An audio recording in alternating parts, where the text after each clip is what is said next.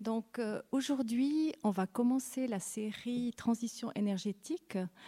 Euh, cette série va se dérouler sur trois lundis, donc celui-ci et les deux prochains.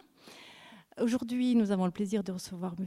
Arnaud Zuffray de la HESSO de Sierre, euh, qui va nous parler des leviers de la transition énergétique. Dans une semaine, ce sera M. Lucien Vimin, qui va euh, nous dire comment sortir de l'impasse en nous parlant de décroissance et d'énergie grise. Et dans deux semaines, nous recevons euh, Monsieur Claude Joseph, physicien, qui est par ailleurs chef de pupitre euh, à connaissance 3 dans le domaine science. Et lui, il va aborder la délicate question du nucléaire. Mais aujourd'hui, euh, place à Monsieur Zuffray. Euh, Monsieur Zuffray a fait une formation en informatique à l'EPFL. Euh, et très vite, ensuite, il s'est intéressé au développement durable. Il a d'abord refusé un poste dans l'industrie automobile, justement pour plutôt se consacrer à l'environnement. Et euh, pour approfondir ce sujet, il a fait un master en sciences environnementales, un master en études avancées en sciences environnementales à l'EPFL. Et très vite, il s'est engagé dans euh, plusieurs euh, associations et organismes. par exemple, Mobility, que vous connaissez, j'imagine, le, le, partage, l'autopartage. Dark Sky, c'est une organisation qui qui s'occupe du respect de la, de la nuit, enfin, qui, du, lumineux euh, qui sont respectueux de l'environnement. Il a aussi euh, œuvré pour cohabiter avec la nature, par exemple. en parallèle, il a lancé un bureau de, de techniciens thermiques et puis d'ingénieurs thermiques et il devient aussi euh, formateur Energo. Energo, c'est un, organisme qui promeut l'efficacité euh, euh, dans le bâtiment, l'efficacité énergétique dans le bâtiment. il est aussi spécialiste minergie. Donc vous voyez qu'il y a vraiment un fil conducteur dans son parcours. c'est le développement durable et puis aller vers la transition énergétique par tous les moyens possibles. Maintenant, depuis 2012, euh, euh, il enseigne à l'Institut d'informatique de gestion de la HES-SO Valais, où il mène des recherches appliquées sur le thème de l'informatique au service de la transition énergétique. Donc, euh, vous allez voir que c'est un spécialiste vraiment de la transition énergétique et des différentes méthodes et outils pour essayer d'arriver à cette transition énergétique. Je lui laisse donc la parole. Il va nous parler justement de ces leviers pour euh, réussir à l'atteindre. Bonne conférence.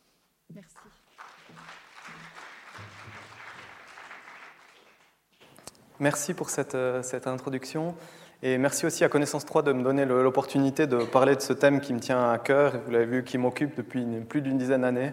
Euh, cette question de la transition énergétique qui me semble de plus en plus euh, importante. Alors, j'ai choisi comme titre les leviers de la transition énergétique. Donc, vous verrez qu'il y a deux parties ou deux éléments centraux. Il y a la transition énergétique, c'est sûr, et puis il y a cet aspect de levier qui va permettre d'accélérer la transition énergétique. Alors, si jamais juste pour, euh, information, j'ai un tout petit numéro au fond de mes slides, j'ai 30 euh, diapositives, donc si jamais vous avez des questions euh, pointues ou précises sur une diapositive, souvenez-vous ou notez le, numéro de la diapositive, comme ça ce sera plus facile pour la partie des questions. Alors, la première question qu'on pourrait se poser, c'est finalement pourquoi une transition énergétique? Quand on voit cette, euh, cette, image du dessinateur Igor Parat que, que j'aime bien, euh, on pourrait se poser la question finalement ça va, ça va bien. Actuellement, on roule dans des voitures diesel, euh, on, s'éclaire au nucléaire. Pourquoi est-ce qu'on aurait besoin de faire cette, cette transition énergétique? Alors j'espère que cette, je ne vais pas vous donner de réponse tout de suite, mais j'espère que pendant la conférence, vous aurez des compléments d'infos à ce, à ce sujet. Et puis, donc c'est moi qui commence par les questions. Après, ce sera votre, votre tour. Une première question, quelle est la part renouvelable dans la consommation d'énergie en Suisse, à votre avis? Juste pour poser le cadre du sujet du jour. Donc, la question se pose en Suisse. quelle est la part renouvelable? Et C'est marqué énergie, on est d'accord. Est-ce que l'hydraulique est dans renouvelable? L'hydraulique, a priori, est une énergie renouvelable, oui. D'accord? Donc on peut, faire la réflexion ensemble. Quand, on parle de consommation d'énergie, a pas juste d'électricité. On a quoi? On a, on le chauffage, comment est-ce qu'on chauffe les bâtiments? On a la mobilité, comment on se déplace? On chauffe les bâtiments au gaz, au mazout, on se déplace au, au diesel, à l'essence. Euh, dans la production d'électricité, on a aussi une part renouvelable, par exemple l'hydroélectricité, on a une part non renouvelable, le nucléaire, etc. Donc je vous laisse juste, vous n'avez pas besoin de lever la main, mais juste penser à quelle lettre vous auriez choisi. Et je vous donne la réponse sans plus de suspense, c'est 23%. D'accord Je ne sais pas combien d'entre vous dans la salle avaient pensé à ce scénario euh, finalement, ou bien combien de pourcents il y a de pessimistes dans la salle, mais il se trouve que les pessimistes dans ce cas sont les réalistes, et on a seulement 23%. Vous posiez la question de l'électricité, ben, si, on, si on décompte ces 23% d'énergie renouvelable, et qu'on fait le total de chaque pourcent, ici le total de ces chiffres donne 23, on voit qu'on fait essentiellement de l'électricité renouvelable, ou que la part qui, correspond à cette énergie renouvelable, elle vient dans l'électricité. On a un peu de bois, puis après on a quelques divers, du biogaz des déchets, du solaire dérisoire. D'accord? Donc très peu d'énergie euh, renouvelable actuellement. Et c'est quoi le corollaire? Ben, 100 moins 23, ça fait 77. On a 77% d'énergie non renouvelable. Et ça, ça pose quoi comme problème? Eh bien, il y a toute une liste ici. On a le réchauffement climatique. On peut bientôt plus ouvrir le journal sans qu'on nous parle de réchauffement climatique.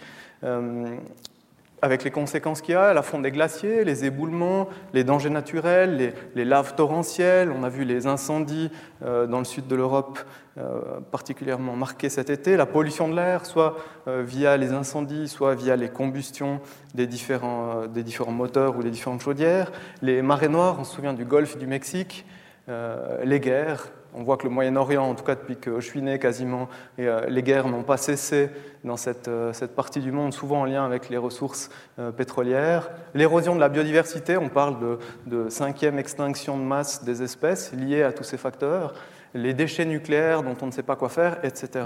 etc. Donc vous voyez que la liste, elle est, gigantesque. On a vu la semaine passée l'appel de 15 000 scientifiques qui demandent d'inverser cette tendance en disant que tous ces indicateurs sont au rouge, et une grande partie de ces indicateurs sont au rouge à cause de notre consommation effrénée d'énergie.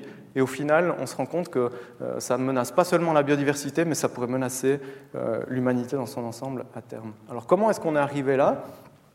Vous avez ici une petite illustration de la croissance de la consommation d'énergie en un siècle, 1910-2015, c'est les chiffres les plus précis et les plus euh, récents qu'on a. On voit qu'on consommait jusqu'à la Deuxième Guerre mondiale environ 100, Ici, vous avez les unités, c'est des terajoules, ça ne vous parle peut-être pas. De l'autre côté, j'ai fait la conversion en, en ou en milliards de kilowattheures. Mais peu importe les unités, quel que soit votre, domaine de compétence, on voit qu'on est à 100 et on est passé à 900. Donc on a multiplié par 9 notre consommation d'énergie en euh, allez, 2, 3 générations ici. Et on voit que cette consommation d'énergie, c'est essentiellement du non renouvelable, des combustibles pétroliers, pour le chauffage, des carburants pour la mobilité, on voit que cette part elle augmente ici, euh, du gaz qu'on utilise principalement pour le chauffage mais aussi pour l'industrie, et l'électricité dont une part est renouvelable ici, peut-être la moitié en Suisse est d'origine euh, renouvelable avec l'hydroélectricité et d'autres euh, divers, diverses sources d'énergie. D'accord? Donc on voit, on retrouve ce 77% ici très, très clairement. Alors la question qui se pose, c'est faisant ce constat, ce constat n'est pas nouveau, hein, ça fait en tout cas 15-20 ans qu'on en parle, qu'est-ce qu'on fait Comment on continue Comment on veut dessiner la courbe ici euh, pour les années à venir? Alors c'est une question qui a été posée au mois de juin à la population suisse, aux citoyens suisses qui ont dû se prononcer euh, sur une révision de la loi sur l'énergie avec trois volets ou trois piliers, euh, comme on les appelle. Le premier, c'est l'augmentation de l'efficacité énergétique être plus efficace, donc consommer moins d'énergie pour la même prestation. Le deuxième, c'est le développement des énergies renouvelables, éolien, solaire et autres. Euh, et le troisième, c'est la sortie euh, du nucléaire. Alors certains n'étaient pas très chauds à, cette idée. Euh, il y a eu un grand débat, des, arguments plus ou moins justes, plus ou moins faux qui ont été lancés. Et au final, le peuple a tranché avec une large majorité en faveur de ce changement, ce qui veut dire qu'on va dessiner la courbe euh, qui suit d'une certaine manière euh, sur cette base. Et l'illustration, elle est ici, donc vous avez la courbe que je vous ai montrée avant, et comment on va la dessiner sur la base de cette votation? Eh bien, euh, vers le bas plutôt, avec une consommation qui va avoir tendance à diminuer. On a ici l'échelle en 2018-2050. On veut que la consommation, elle descende, donc on veut dessiner cette courbe ici, vers le bas, retrouver quelque chose de, plus raisonnable ou de durable, hein, une limite qui soit gérable. Le corollaire de ça, c'est que pour diminuer la consommation, il va falloir augmenter l'efficacité, consommer moins ou avoir la même prestation avec moins d'énergie consommée, augmenter en parallèle les énergies renouvelables, et puis cette décision politique d'interdire cette technologie, d'interdire les nouvelles centrales nucléaires, ce qui fait que les anciennes vont être arrêtées euh, petit à petit. Alors, Parlons du nucléaire et voyons quel est euh, l'impact, parce que finalement, ça va avoir un impact euh, important. Donc, on a ici la production cumulée des différentes centrales nucléaires depuis 2006. J'ai pris les chiffres qui étaient disponibles à l'Office fédéral de l'énergie. De 2006 jusqu'à 2016 ou 2017, la ligne noire ici, on a les, données euh, réelles. Et puis là, on a les données probables pour les trois prochaines années. Vous voyez ici les différentes centrales euh, qui sont additionnées. Et ce qu'on constate déjà, c'est que euh, la votation a eu lieu sur, le trait noir ici, mais on voit qu'on a déjà une tendance à la baisse. Hein. Visuellement, on remarque une petite diminution. Et cette diminution, elle n'est pas juste petite, elle est assez gigantesque, puisque de 2006 à 2016, on a perdu, vous voyez ici la production, si on fait le total 2006, on est ici à 26 TWh ou 26 milliards de kilowattheures. Et en 2016, on était à 20,21. Donc on a perdu 6 milliards de kilowattheures sans interdire, sans loi, sans rien, simplement par l'usure de ces centrales qui produisent moins, qui ont des périodes de révision plus longues, qui ont des défaillances plus grandes, où il y a des contrôles renforcés, etc. Donc on voit que ces centrales, elles sont arrêtées plus longtemps, ce qui fait qu'elles produisent moins. Donc on a perdu déjà 6 milliards de kilowattheures, et ce n'est pas tout, puisque la décision de BKV de fermer la centrale nucléaire de Milleberg euh, en fin 2019 va faire qu'on va réduire encore de 3 milliards de kilowattheures. C'est-à-dire que la situation en fin 2019, on aura perdu 9 milliards de kilowattheures dans la production nucléaire. Alors ça donne un peu déjà des, éléments de discussion pour la prochaine conférence qui sera sur le thème du nucléaire. Je ne vais pas en dire euh, beaucoup plus, mais on voit qu'il va falloir compenser euh, cette, baisse drastique de, la production. Et si on fait euh, la simulation pour les années qui suivent, j'avais sorti ici lors de la votation, donc il y a eu cette votation sur l'initiative qui voulait fermer les centrales nucléaires après 45 ans. J'avais fait une simulation ici en prenant simplement la date de construction et puis en faisant les paliers. On se rendait compte qu'on avait un escalier comme ça jusqu'à 2030 et pour l'instant, on voit qu'on est assez proche de, cette initiative. Il y aura peut-être un ou deux ans d'écart, mais on se rend compte que la durée de vie finalement des centrales elle est assez proche de, ces 45 ans. On aura en tout cas euh, qui va être fermé en 2019 et puis les autres, on voit que Betznau 1 est déjà à l'arrêt et on ne sait pas si elle va redémarrer, etc. Donc on voit qu'on a vraiment cette tendance, après on peut discuter sur, euh, sur des détails, sur une année ou deux, etc. Mais on voit que la tendance, la courbe de tendance, elle est donnée. Alors par quoi on veut remplacer ça? Alors ça, c'est la question de, base. J'ai repris ici l'ensemble des moyens qu'on a, qu'on connaît pour produire de l'électricité à l'heure actuelle. Ici, vous avez la liste. Et puis j'ai pris l'éco-bilan, donc en considérant l'ensemble des impacts de la production, de l'extraction des matières, de la transformation, etc., jusqu'au kilowattheure final à la prise, on, calcule les émissions et puis on, fait le total, on divise par les kilowattheures. Et on obtient une unité ici qui dit, voilà, pour 1 kilowattheure d'électricité produite avec ce moyen, on a tant de grammes de CO2 qui ont été émis. Et puis je les ai triés simplement du plus grand au plus petit pour qu'on voit euh, ressortir une tendance. Alors vous voyez que les, centrales lignite et charbon, dont on parle beaucoup en Allemagne ces temps, ben, elles sont énormément gourmandes en, carbone. Elles produisent peu d'électricité par rapport au carbone qu'elles émettent. Ensuite, on a le pétrole, diesel et gaz, les autres énergies fossiles ici. La moyenne de l'Union européenne, vous voyez, qui se situe un petit peu entre les deux ici. Euh, les centrales à gaz, je m'étais pas mal opposé, notamment la centrale à gaz de Chavalon en Valais. Ben, vous voyez pourquoi, je pense que c'est assez clair sur ce graphique. Quand on disait qu'en 2010, on voulait construire une centrale euh, combinée à, gaz naturel en Valais alors qu'on a de l'hydroélectricité, euh, ben, ça me semblait pas très logique, sachant le contexte des changements climatiques etc. Vous avez l'accumulation par pompage, le mix consommateur suisse à 102 ici. Et puis là, vous avez tout un bloc. Vous voyez que cette courbe, elle tend euh, vers 0, ou elle diminue de manière euh, presque en 1 sur x, hein, avec ici des, des, valeurs qui sont tout d'un coup beaucoup plus faibles, qui plongent entre 30 et 7. Et ici, ce bloc en vert, c'est euh, une bonne partie des énergies renouvelables. On a la géothermie, on a l'éolien, le photovoltaïque, la centrale nucléaire, mais qui est une exception puisqu'elle produit peu de carbone, par contre elle a d'autres impacts en termes de déchets nucléaires. le photovoltaïque et puis l'énergie hydraulique et puis les incinérations des ordures ménagères. Donc on voit qu'ici, on a un bloc qui se détache d'énergie qui, qui émet peu de carbone et ici un bloc qui émet beaucoup de, carbone. Alors pour remplacer ces kilowattheures nucléaires, si on a le choix, ben, il vaut mieux, sachant le contexte de changement climatique, aller chercher dans ces énergies-là plutôt qu'aller chercher dans ces énergies-là. Et en gros, c'est ce qu'essayent de faire toutes les politiques publiques euh, au niveau mondial. Et c'est le troisième levier dont je vais vous parler aujourd'hui, qui est les énergies renouvelables. Alors je vais faire un compte à rebours, on va faire 3, 2, 1, puis on verra que ça a du sens de le faire euh, dans cet ordre-là plutôt que euh, dans l'autre sens. Alors parlons un petit moment des énergies renouvelables. Donc on a posé l'équation, on a aujourd'hui 20 TWh, 20 milliards de kilowattheures, si on veut, d'électricité nucléaire qui va disparaître, qu'on veut remplacer à terme. On vient de voir qu'on aurait intérêt à le remplacer par des énergies renouvelables. J'ai repris ces énergies renouvelables ici, du solaire, euh, de la géothermie, l'éolien, euh, etc., plus l'efficacité énergétique dont on parlera après.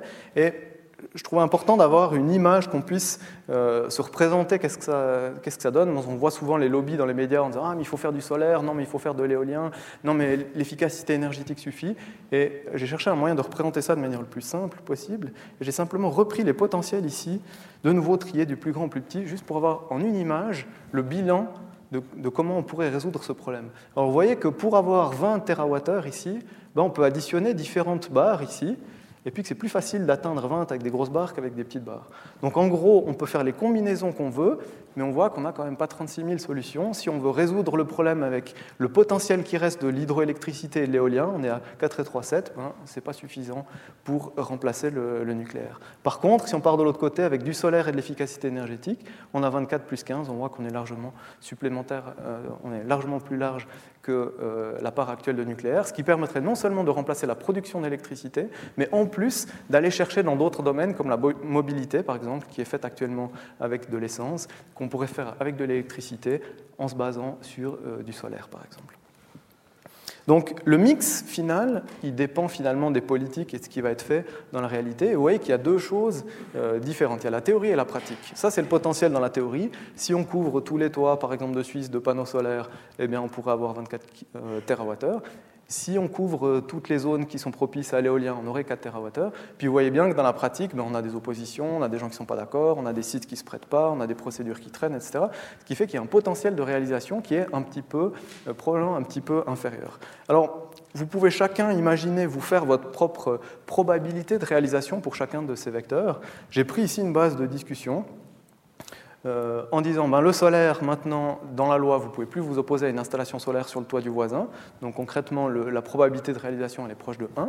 On va certainement réaliser ce potentiel. On parle même maintenant de solaire en façade qui pourrait largement augmenter ce potentiel. Donc je pense que cette barre, on peut la compter à 100%. L'efficacité énergétique, ben, si, on, remplace les ampoules par d'autres ampoules plus efficaces ou si on change le chauffage par un chauffage plus efficace, ben, vous ne pouvez pas vous opposer non plus. Donc la probabilité de réalisation, elle est probablement proche de 1. Et puis on voit que pour la géothermie, on a eu à Bâle un certain nombre de problèmes, de tremblements de terre, d'opposition, etc. Donc c'est plus compliqué, j'ai mis 0,2. Euh, l'éolien, on voit souvent qu'il y a des oppositions entre euh, les défenseurs des oiseaux, les défenseurs du paysage, ou simplement les riverains qui ne veulent pas euh, de l'éolien chez eux. Et puis l'hydroélectricité, on voit qu'on a déjà pas mal sollicité la force hydraulique en Suisse, et puis qu'il y a là aussi des, pressions pour essayer de limiter l'impact sur les derniers ruisseaux non exploités qui reste. Donc on voit qu'ici, on a non seulement des petites barres, mais en plus avec un potentiel de réalisation assez euh, réduit, avec une probabilité de réalisation réduite, et donc ça renforce finalement cette image avec ces deux barres-là qui sont importantes et les autres qui le seront un petit peu moins. Alors c'est c'est important, je pense, d'avoir cette image, parce que moi, je viens du Valais, puis on entend tous les jours Ah, mais l'hydroélectricité, notre fleuron, la Suisse, château d'eau de l'Europe, etc. On insiste vraiment là-dessus, et je trouve que c'est un côté biaisé, parce que finalement, aujourd'hui, on doit résoudre le défi de la transition énergétique, et la transition énergétique, elle doit être tournée vers l'avenir, et pas simplement vers le passé. On voit qu'on a utilisé beaucoup d'hydroélectricité, mais ce n'est pas forcément ça qui va nous sortir de l'ornière aujourd'hui, donc il faut être capable d'évoluer. Pour enfoncer le clou, je vous montre euh, cette image. On dit toujours que la Suisse est la championne de l'Europe, et je ne sais pas sur quoi c'est basé, parce que moi, quand je prends les chiffres de, production dans l'Union européenne, je vois que la Suisse, elle est en, cinquième position, qu'on produit nettement moins que la Norvège, nettement moins que la Suède, nettement moins que la France, nettement moins que l'Italie, euh, et finalement pratiquement autant que l'Autriche. Donc on n'est pas les, champions de l'Europe. On a une production certes importante, on a une histoire, une tradition euh, importante de l'hydraulique, mais elle n'est pas si extraordinaire que ça. Et puis, euh, j'entends souvent cette affirmation, la Suisse château d'eau de l'Europe, en parlant de l'hydroélectricité. Euh, c'est quelque chose qui m'énerve parce que ça donne vraiment une vision complètement faussée de notre production. Alors, pour le, pour le prouver ici, j'ai pris la consommation ou la production annuelle d'hydroélectricité en Suisse, 38 TWh, donc 38 milliards de kilowattheures. La consommation de cette zone-là, qui est l'Union européenne de l'électricité, si vous voulez, euh, 3278 TWh, vous voyez, il y a un petit écart entre deux. Donc si la Suisse voulait être le château de l'Europe, elle pourrait prétendre à ce titre pendant 4 jours d'affilée. Ensuite, on aurait des barrages vides et on ne pourrait euh, plus faire. Donc vraiment, je pense que c'est une, idée à laquelle il faut tordre le cou, euh, jeter ça aux orties, se rendre compte qu'aujourd'hui, OK, l'hydraulique, ça représente 60% de notre production euh, actuelle, mais le potentiel pour la transition énergétique, il n'est plus là, il est déjà exploité. Alors parlons des autres énergies renouvelables, puisqu'on a dit qu'il y avait du potentiel. Euh, la Suisse est toujours à la pointe, on parle de la Suisse comme pays d'innovation, etc. Ici, j'ai pris la plupart des pays d'Europe pour lesquels j'ai trouvé les données, et vous voyez que la Suisse arrive en bonne queue de peloton euh, derrière tous ces pays, euh, avec des écarts assez considérables avec des pays qu'on considère comme comparables. Si on prend l'Autriche, par exemple, qu'on compare volontiers à la Suisse avec sa topographie, le nombre d'habitants, etc., on voit qu'ils font 3,6 fois plus. Et ici, ce sont les chiffres en en production en kilowattheure par habitant. Donc c'est pondéré par la population. Donc on ne peut pas dire ah oui, mais l'Espagne c'est plus grand que la Suisse, etc. Non, c'est en, kilowattheure par habitant. Donc des pays qu'on considère pauvres et, reculés des fois quand on voit les articles de presse en disant ah, les pauvres Grecs avec leurs dettes, etc.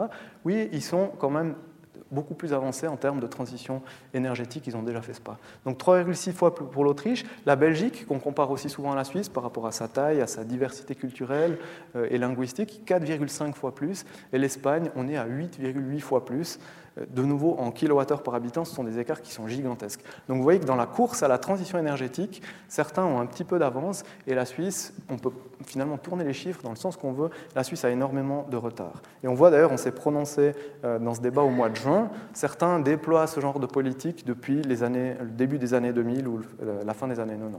Donc on a environ 15 à 20 ans de retard sur les autres pays en termes de transition énergétique.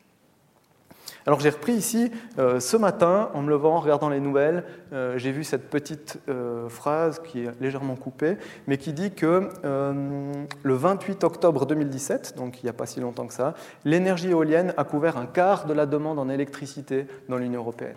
D'accord? Donc sur un jour donné, l'éolien a couvert le quart de la production électrique. C'est gigantesque et c'est quelque chose qu'on n'aurait pas imaginé il y a quelques années, et surtout qu'on a beaucoup dénigré l'éolien en disant que c'était trois, fois rien, que ça tournait dans le vide.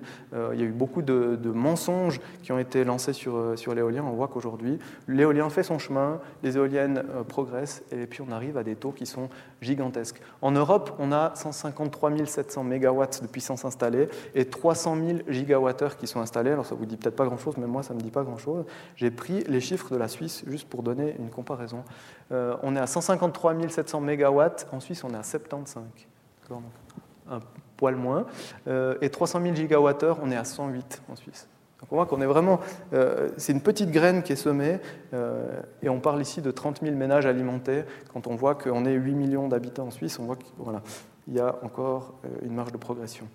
Et ce qui est intéressant de voir, c'est que le concept ou la, conception énergie éolienne qui a été publiée par la Confédération, elle a été cet été 2017. Donc ils ont fait une carte en disant, ben voilà, là on ne peut pas mettre une éolienne, ici il y a des populations, euh, là ça se prête bien. Ils ont cumulé l'ensemble de ces facteurs pour sortir cette carte avec des carrés bleus qui montrent où est-ce qu'on pourrait mettre de l'éolien. Et c'est-à-dire que c'est la première démarche, la démarche de, finalement du territoire, de regarder dans le territoire suisse où est-ce que ça s'y prête. C'est le tout début de l'éolien. Après, on peut faire un projet et puis dire, ben voilà, dans ce carré-là, on veut deux éoliennes de 6 MW à telle distance, etc. Mais c'est vraiment la toute première approche et ça date de l'été 2017. Donc on voit qu'on est vraiment au tout, tout début de cette réflexion et de ces euh, démarches. Ça, c'est une image que je trouve aussi très parlante, que j'ai réalisée il y, a, quelques années maintenant. C'était Tesla qui avait montré euh, exactement la même carte. C'est un carré qui montre euh, combien, quelle surface il faudrait couvrir de panneaux photovoltaïques pour couvrir l'entier de la consommation d'électricité en Suisse? Et vous voyez que c'est un tout petit carré. Et déjà, actuellement, on a 60% de cette consommation qui est faite avec de l'hydroélectricité. Donc vous pouvez diviser par deux ce carré et ça vous donne la surface qu'il faut pour remplacer le nucléaire. Vous voyez que c'est extrêmêmement petit. Hein. c'est quelque chose qui est jouable, qui est à portée de, main. Vous divisez ce carré en 100 et vous le répartissez dans le territoire. Vous voyez que ça fait vraiment des petites surfaces qu'on euh, peut mettre sur les, sur les toits. Et donc, il y a vraiment quelque chose qui est à portée de, main et qui n'est pas irréalisable. En plus de ça, on pourrait dire oui, mais le solaire, c'est cher, et c'est souvent l'argument qui a été donné pour euh, se battre euh, là contre. Et ici, on a simplement l'évolution des coûts. Donc, vous avez là une base 100%, tout a été rapporté à ce 100% en 2008, on aurait pu remonter plus loin, mais ça donne déjà une bonne idée. Et puis 2016, puis vous voyez l'allure de ces différentes courbes avec euh, le vent terrestre, l'éolien terrestre, avec les batteries, le stockage de batteries, euh, le photovoltaïque dont on vient de parler, vous voyez qu'on est ici autour de 20%. Donc entre 2008 et 2016, en seulement 8 ans, on a divisé par 5 le coût d'une installation photovoltaïque. Donc non seulement c'est une petite surface à l'échelle de la Suisse à installer, mais en plus ça coûte 5 fois moins cher aujourd'hui en 2016 ou en 2017 maintenant qu'il euh, y a seulement 8 ans, et on voit que la courbe, elle continue de, baisser. On se retrouve aujourd'hui avec, avec, ce qu'on appelle la parité réseau, c'est-à-dire qu'installer du photovoltaïque sur son toit coûte moins cher ou coûte le même prix que soutirer de l'électricité du réseau. Donc on a vraiment atteint ce point de croisement où on n'a plus besoin de subventions et on peut avoir vraiment une explosion, un déploiement massif de, cette énergie solaire. Et donc ça, ça va avoir un impact sur l'ensemble des pays du monde, parce qu'il n'y a plus seulement besoin de politiques volontaristes pour développer du solaire, mais les gens vont vite faire le calcul, les entreprises vont faire les calculs et se rendre compte que c'est rentable et qu'on a intérêt à installer euh, du solaire. Et d'ailleurs, la courbe, le corollaire de ça, c'est que plus le prix baisse, plus il y a d'acteurs économiques qui font le choix, puis qui se disent, tiens, c'est rentable, j'investis, et on se retrouve avec des courbes comme ça de production, euh, vous voyez, depuis les années 90, ça a démarré gentiment, et puis là, on a une explosion qui suit finalement le chemin inverse de la courbe de prix, où on a de plus en plus d'acteurs qui trouvent un intérêt, une rentabilité euh, là, avec euh, de l'éolien, du photovoltaïque et du biogaz. Vous voyez cette courbe euh, quasiment exponentielle qu'on retrouve en Suisse et avec pratiquement la même allure dans le monde aussi pour l'éolien et le, solaire, avec une part, vous voyez, pratiquement deux tiers pour l'éolien et un tiers pour le, pour le solaire. Donc on a un facteur 10 ici sur les chiffres, ça c'est au niveau mondial, depuis 2005 jusqu'à 2015. Donc vous voyez, ça donne un bon espoir euh, de se dire que finalement on arrive à faire cette transition énergétique, elle est déjà lancée. Et on pourrait même se dire, mais finalement, est-ce qu'on n'a pas résolu la transition énergétique? On a des énergies qui émettent peu de CO2, on a un prix qui baisse, on a un développement exponentiel. Je pourrais arrêter ma conférence là, on dit, c'est bon, on a trouvé le levier de la transition énergétique. Et malheureusement, ce n'est pas tout à fait le cas. Puisque si on laisse diverger la consommation, en Suisse, 1% en plus de consommation d'électricité, c'est l'équivalent de 100 éoliennes à rajouter. Donc vous voyez, seulement 1%, et il faut rajouter 100 éoliennes. Quand on a vu avant qu'il y en a, euh, je ne sais plus, 37 euh, en Suisse, ben on voit que c'est extrêmement euh, délicat de faire ça, et on ne peut donc pas seulement compter sur les énergies renouvelables, on doit aller chercher d'autres leviers, on doit brider la consommation, freiner cette consommation et s'arranger pour qu'elle n'augmente pas. Alors pour pour répondre à ça, il faut regarder un petit peu le bilan énergétique simplifié de la Suisse. Il y a des bilans énergétiques qui existent qui sont très complexes, très complets.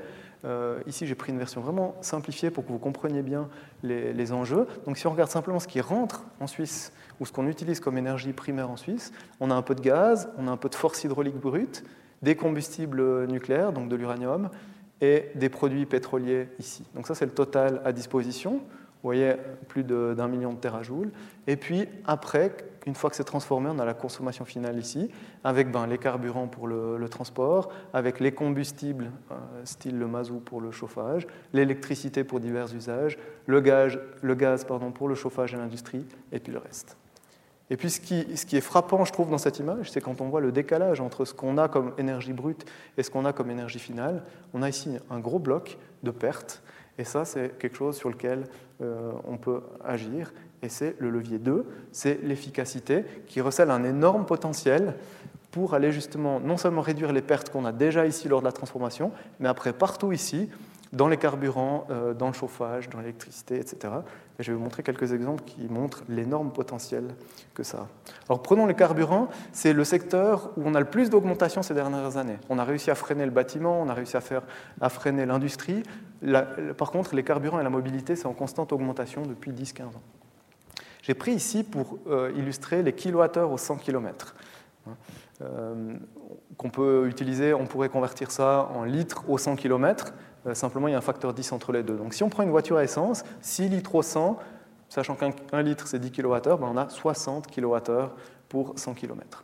Une voiture électrique, c'est 12. Donc vous voyez qu'il y a un facteur ici 5 avec une réduction de 80%.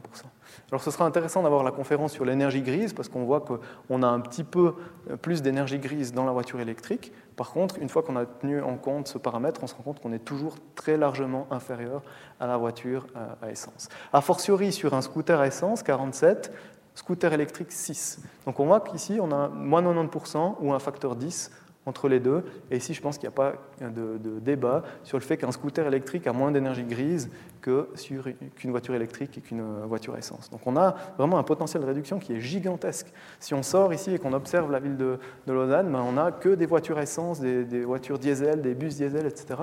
Et on a un potentiel qui est gigantesque. Et sachant qu'une grande partie des trajets qui sont euh, effectués sont pour des très courtes distances, souvent moins d'un kilomètre, eh ben, on peut imaginer aussi le vélo électrique avec seulement 1 kWh euh, utilisé pour 100 km, c'est moins de 98%. Ça, moi, je trouve que ça dépasse complètement l'entendement d'imaginer la différence entre un vélo électrique et une voiture à essence pour le même trajet. Euh, pour, euh, pour l'anecdote, je me suis mis au vélo électrique pour voir ce que ça fait. En Valais, on a des montagnes assez élevées et j'arrive à faire avec une charge de batterie. Dans une batterie, c'est 500 Wh, c'est un demi-kilowattheure, extrêmement faible quantité d'énergie. J'arrive à faire 1600 mètres de dénivelé et 4 heures de vélo euh, sans recharger la batterie. Donc c'est une efficacité qui est complètement inimaginable. Et j'arrive à faire des tours aujourd'hui à, mon âge que j'arrivais pas à faire, euh, même à 20 ans, en étant hyper bien entraîné pour des compétitions. Et je trouve que c'est vraiment fantastique et ça donne, le, je trouve, le pouls ou le, potentiel de réduction euh, qu'on a dans ces, moyens urbains. Et vous imaginez au niveau de la pollution de l'air, si on remplaçait tous les véhicules en ville ou tous les scooters à essence par des vélos électriques, ben, vous voyez l'impact que ça a en termes de, qualité de vie et de consommation d'énergie. Un autre exemple aussi qui est, parlant mais qui est un peu plus compliqué à comprendre, c'est euh, pour l'éclairage. Donc vous avez ici, vous connaissez ces étiquettes qu'on retrouve sur les frigos, les, voitures et les ampoules, avec des catégories d'efficacité énergétique qui vont de A euh, à E. Et ce qui est intéressant dans le cas de l'éclairage, c'est qu'on utilise toujours la même euh, façon. Donc on a de l'électricité qui arrive dans l'ampoule, et puis cette électricité, elle est convertie avec plus ou moins d'efficacité en lumen. Donc vous pouvez voir un lumen comme une bougie. Je rentre un certain nombre de, de watts, en l'occurrence ici, de puissance électrique en watts, et puis je sors un certain nombre de lumens. Alors ici, la comparaison, elle a été faite pour un flux de 800 lumens, donc l'équivalent de 800 bougies euh, sur une pièce ou sur un plafond. Et pour produire ces 800 bougies, eh ben, on peut le faire avec une vieille lampe à incandescence de, 60 watts ou plus. Et puis, on peut descendre progressivement avec des lampes économiques à 15 watts, ou bien on peut descendre avec des LED, des LED à 7 watts. Donc une LED de 7 watts, elle va produire autant de lumière qu'une lampe à incandescence de 60 ou 75 watts. Donc là aussi, on a un facteur, vous voyez, presque un facteur 10 entre, quand on fait le rendement, on se retrouve ici à 114 lumens par watt, donc 114 bougies pour un seul watt de, puissance, et ça descend à 13 pour euh, des lampes halogènes standards. Donc vous voyez qu'il y a un potentiel qui est gigantesque, et euh, si on regarde par exemple l'hiver, on voit bien l'éclairage public, il y a encore énormément d'éclairage public qui est fait avec des vieilles ampoules, alors ce n'est pas tout à fait les mêmes technologies, c'est du mercure, c'est du sodium, etc., mais on a un potentiel de réduction qui est juste euh, gigantesque. J'ai pris ici des exemples sur l'éclairage, on arrive à réduire de 80 à 90%. Il y a vraiment un potentiel là qui est euh, gigantesque. La même chose dans l'industrie. L'industrie, c'est principalement des moteurs et de l'éclairage, euh, un peu de processus aussi, euh, mais on voit que le potentiel sur les moteurs, il est important. On a des réductions jusqu'à 50%, simplement en remplaçant un vieux moteur par un nouveau moteur. La prestation en sortie est la même, mais la consommation d'énergie, elle est divisée par deux. Donc on voit que là aussi, il y a un potentiel gigantesque pour l'efficacité. Dernier exemple pour l'efficacité, les bâtiments. On voit ici le parc de bâtiments, 1920, 1950, 1970, etc. Donc ça, c'est les années dans, ce sens-là. Puis vous avez la consommation d'énergie en mégajoules par mètre carré an ou en litres de mazout, euh, ce qui est équivalent. Euh, vous voyez qu'on était ici pratiquement à 20 ou 22 litres de mazout par mètre carré chauffé dans les années 70 et qu'on descend aujourd'hui avec les standards. Le, standard minimum obligatoire aujourd'hui, c'est quasiment Minergie. On est ici autour de 5 litres de, mazout. Donc vous voyez qu'il y a une réduction euh, et un potentiel de rénovation du parc immobilier de pratiquement 75%. On a vu que sur tous les exemples que j'ai donnés, on est entre 75 et 90% de réduction d'énergie. Donc c'est vraiment un levier qui est euh, gigantesque. Alors la mauvaise nouvelle, de nouveau, je présente dans ce ordre-là exprès pour, euh, pour ça, c'est que ça peut être réduit par euh, ce qu'on appelle l'effet rebond on change une ampoule par une ampoule plus efficace, et puis du coup, au lieu d'avoir une ampoule, on en met deux, et puis on laisse allumer toute la journée parce que c'est des ampoules économiques, et puis euh, du coup, on réduit euh, l'effet à néant.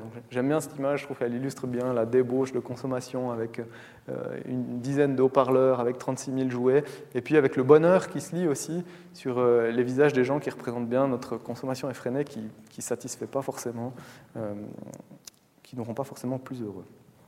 Et justement, ça donne le lien vers le, dernier levier, ou le premier levier, ça dépend dans quel sens on regarde, qui est la sobriété. On a vu qu'il ne suffit pas de mettre des énergies renouvelables euh, si on ne fait pas de l'efficacité. Il ne suffit pas de faire de l'efficacité si on ne gère pas cet effet rebond. Et ce dernier levier, ben, c'est la sobriété. C'est finalement, on pourrait le résumer en disant, c'est choisir de retrouver certaines limites. La Terre, elle n'est pas infinie, les ressources en pétrole ne sont pas infinies, l'atmosphère n'est pas infinie, on ne peut pas émettre une quantité infinie de CO2. Donc, à quelque part, il y a une limite qu'on doit trouver euh, et retrouver ces limites et s'y tenir. Alors, il y a deux façons de voir. Il y a la sobriété sous sa définition plus technique.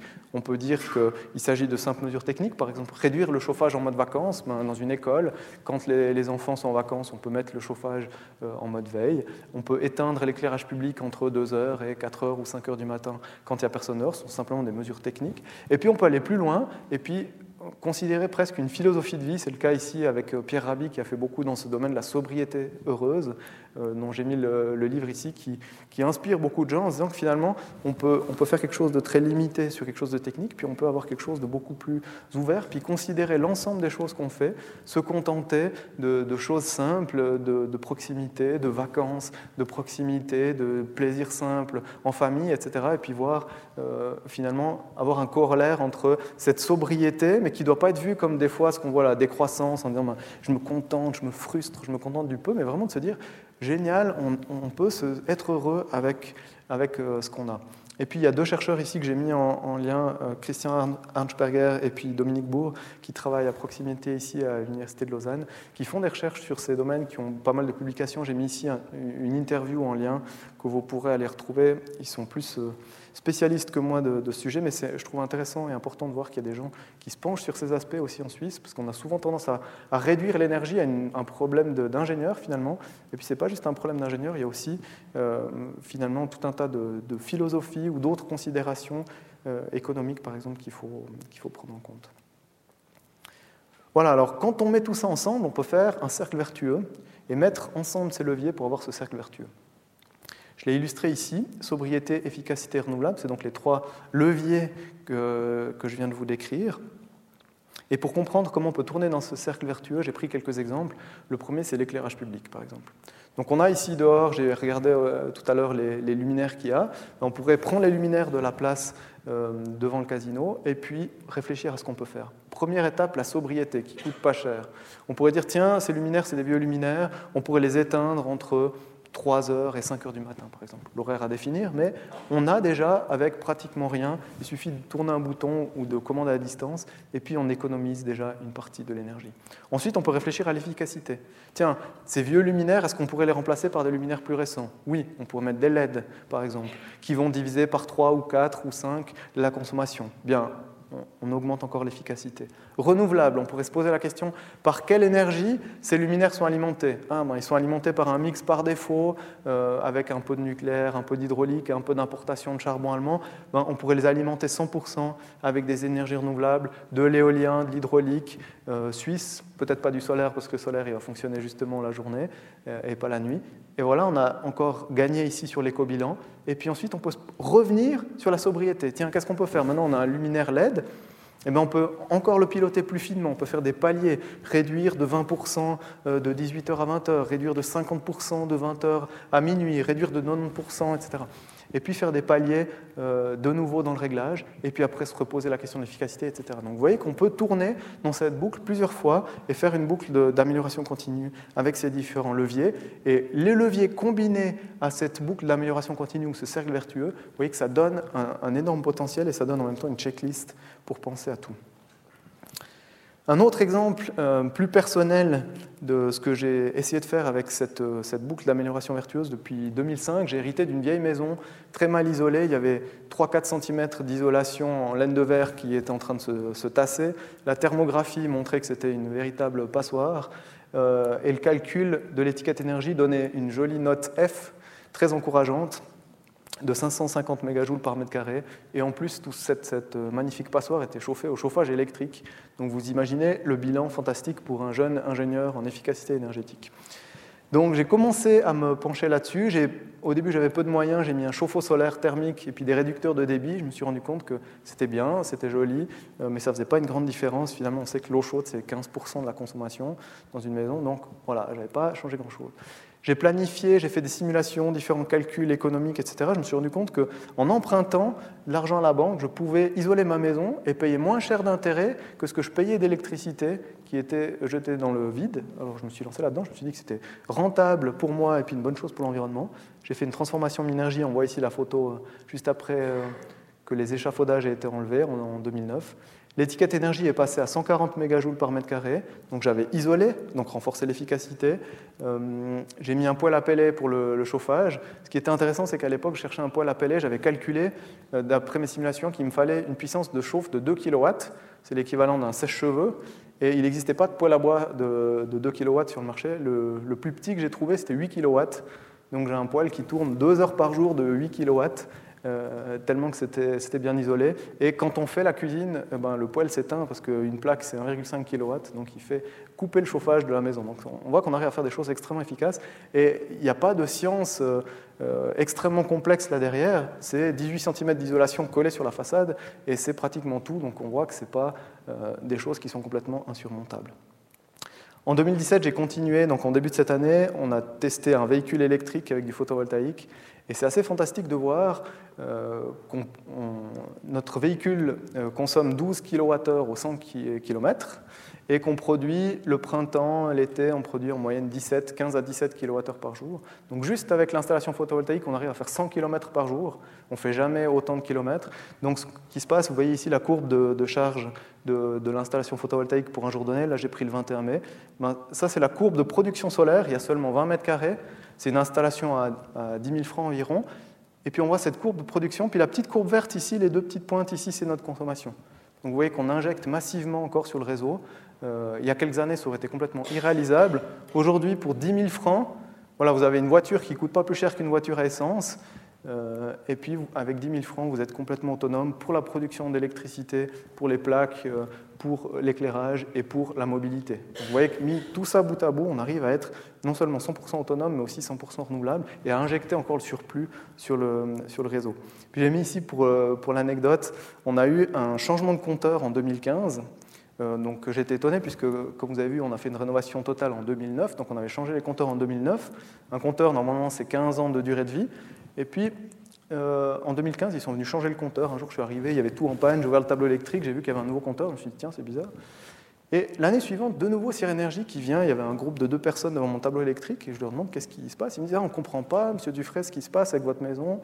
On a déjà changé le compteur parce qu'il comptait plus rien. Et là, euh, on est en train de nouveau de se poser la question, ça, compte, mais vraiment très très peu.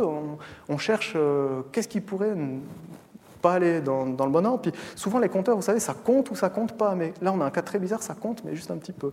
Alors j'ai souri et puis je les, ai pris par la main, je leur ai fait visiter la maison, je leur ai montré que ben, j'avais des, lampes économiques, des lampes LED ou des lampes, ce qu'on appelle néon, donc des lampes fluorescentes. Je leur ai montré que l'épaisseur des murs, elle était plutôt euh, comme ça, que j'avais un petit poêle pellet euh, qui tournait pas. En, en l'occurrence, c'était un jour d'hiver puisqu'ils allaient faire les relevés. Et ils ont été hallucinés de voir que finalement je consommais très peu, puis que c'était logique. J'avais des simulations qui montraient cette faible consommation. Et ce qui les a le plus surpris, c'était la, la, simplicité avec laquelle tout ça a été mis en œuvre. Ce n'était pas ce qu'on voit des fois dans la presse du smart home avec 36 000 capteurs, quelque chose d'hyper high-tech avec une régulation. Non, c'était juste des lampes économiques, une grosse couche d'isolation et puis un petit poêle à bois au milieu du salon sans radiateur qui suffisait pour, euh, pour chauffer la maison. Je pense que ça les, a pas mal, ça les a pas mal surpris et moi ça m'a pas mal amusé de voir euh, qu'ils n'arrivaient pas à comprendre ma consommation et qu'elle correspondait à aucun euh, standard. Voilà pour l'anecdote. Un autre exemple, c'est la permaculture. Alors, ce qui est hallucinant, c'est que quand on regarde, dans l'agriculture actuelle, déjà, c'est à peu près 20% de notre consommation ou 20% de notre empreinte écologique. Et si on, fait le calcul de l'ensemble de l'énergie qu'il faut pour les tracteurs, pour aller labourer les champs, euh, pour ensuite conditionner dans des emballages plastiques nos fruits et légumes, les réfrigérer, les transporter sur des très longues distances, on peut penser aux, avocats du, Chili ou aux pommes d'Argentine qu'on trouve sur nos, étals, mais on se rend compte qu'il faut 10 calories fossiles pour une calorie dans notre assiette. Donc euh, finalement, on pourrait euh, boire une grande dose de pétrole quand on mange, c'est ça que représente notre consommation euh, actuelle. Et il y a des gens qui ont remarqué ça il y a très longtemps, qui ont vu que non seulement notre agriculture conventionnelle n'était pas saine, mais qu'en plus elle était extrêmement énergivore, qui ont cherché des modèles alternatifs et qui ont creusé ce qu'on appelle le bio-intensif, notamment la permaculture, qui est une forme d'agriculture durable qui est très proche de tout ce que je vous ai expliqué avec ces boucles d'amélioration continue, avec l'utilisation optimale de l'énergie solaire, avec ici des serres qui permettent de garder la chaleur, avec une exploitation judicieuse de l'espace, etc. Et il y a tout un tas euh, de recherches qui ont été faites. Je vous ai mis le lien ici vers euh, la ferme du Bec, par exemple, dont, j'ai tiré cette illustration qui est très avancée là-dessus. Et l'INRA, notamment en France, fait beaucoup d'études là-dessus. Et ils arrivent à montrer qu'on arrive à faire pratiquement zéro calorie fossile pour produire cette même quantité de, de, calories comestibles. Donc on arrive aussi là à, diviser par 10, voire plus, l'impact écologique qu'on a sur, euh, sur la consommation d'énergie, tout en favorisant énormément la biodiversité, en n'utilisant aucun pesticide, donc en ayant une empreinte écologique et, une incidence sur la biosphère qui est extrêmement euh, positive. Ça, c'est un autre exemple euh, que j'essaie de mettre en œuvre, c'est l'histoire du projet EnergyView. C'est un projet que j'ai monté avec le soutien de l'Office fédéral de l'énergie et le soutien du canton du Valais. L'idée, c'était de mettre en place un management d'énergie dans les communes, parce que je me suis rendu compte que les communes ne faisaient pas grand-chose, et souvent, elles n'avaient pas leur vision, elles n'avaient pas la vision de savoir par quoi commencer, et que des fois, il y avait des trucs très high-tech qui leur étaient proposés, mais qu'elles n'avaient pas les bases simplement pour construire quelque chose d'intelligent. Alors, pour prendre un exemple, on a ici certaines infrastructures qu'on retrouve dans une commune, ça pourrait être euh, Lausanne par exemple. On a de l'éclairage public, on a des écoles, on a des centres sportifs, par exemple patinoire, salle de gym, un théâtre comme ici, on a une bibliothèque, protection civile. Puis quand on est conseiller municipal ou communal, quand on arrive dans une commune, on ne sait pas par où commencer, et puis c'est difficile de, de, mener une politique cohérente. Puis l'idée était très simple, c'était de se dire, comme moi je suis informaticien, je me suis dit, tiens, si on pouvait trier les factures et puis leur faire un tableau de bord, un espèce de profil de leur consommation, en un clic, ce serait génial, parce qu'avec un clic, ils arriveraient à avoir un profil de consommation. Ça nous a pris quelques temps pour développer ça, mais on a réussi. Et aujourd'hui, en un clic, si vous prenez les comptes de la commune de Lausanne, vous les mettez dans ce logiciel EnergyView, ben, avec un glisser-déposer sur une plateforme web, vous obtenez ça. C'est simplement des francs, ce sont des barres d'électricité, chauffage et eau cumulées, triées du plus grand au plus petit. Vous avez vu que j'aime bien faire ça, ça donne tout de suite l'ordre de lecture. Et on obtient un profil de consommation. On voit que dans cette commune de démo, ben c'est l'éclairage public qui est la première barre, que c'est principalement de l'électricité, que ça représente 300 000 francs, que la deuxième barre, c'est l'école, etc. Et ça, ça donne toutes les informations qu'il faut pour lancer un management de l'énergie dans une commune. Vous n'avez pas besoin de connaître la commune, vous avez besoin de saisir aucune donnée, de consacrer zéro heure de travail.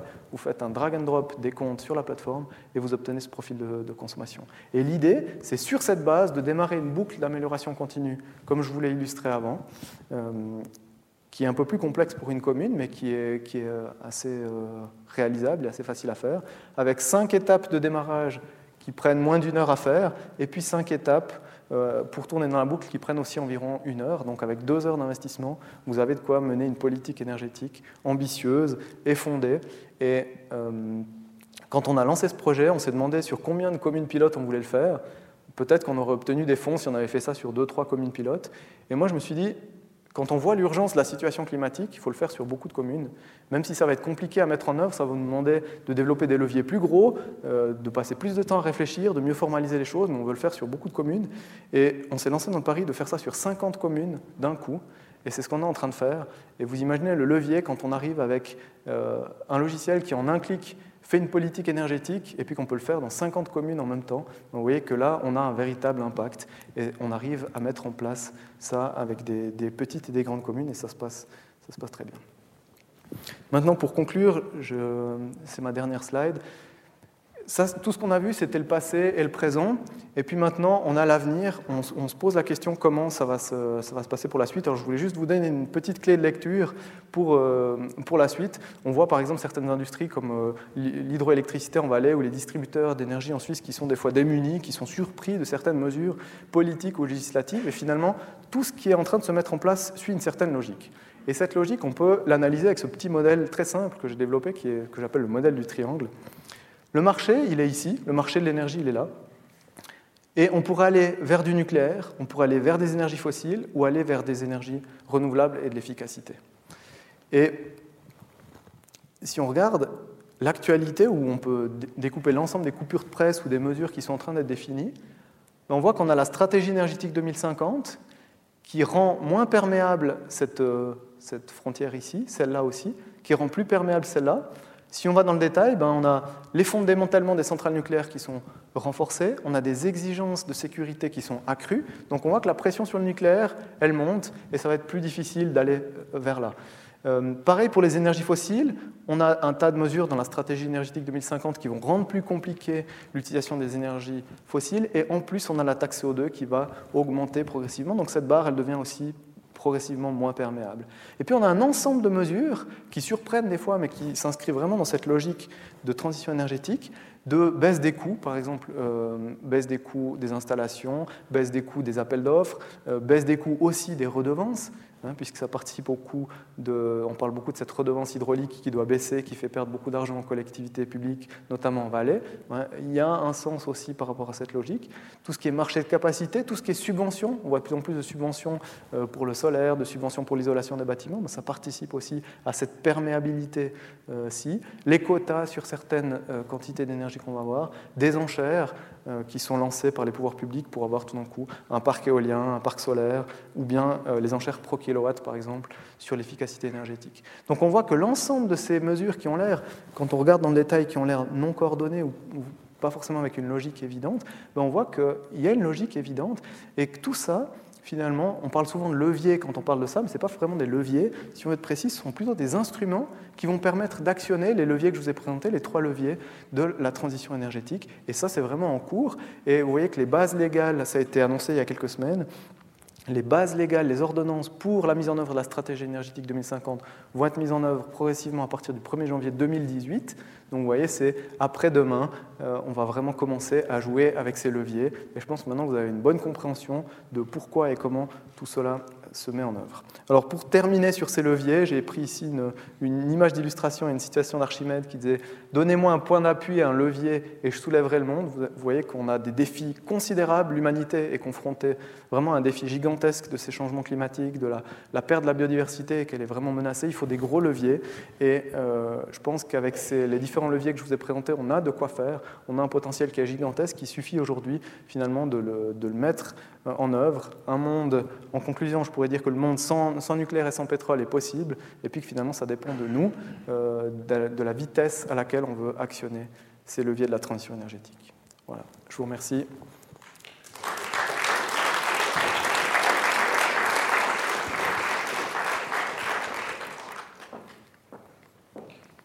Merci beaucoup, Monsieur Zuffray, pour cet éclairage sur la transition énergétique et puis ce tableau. Plutôt optimiste de ce qu'on peut faire. Alors j'imagine que vous avez des questions après ce riche exposé. Donc euh, je vous laisse. Je ne sais pas qui c'est qui porte le micro. Oui. Donc euh, monsieur porte le micro. Voilà. Donc il y a des questions là-haut.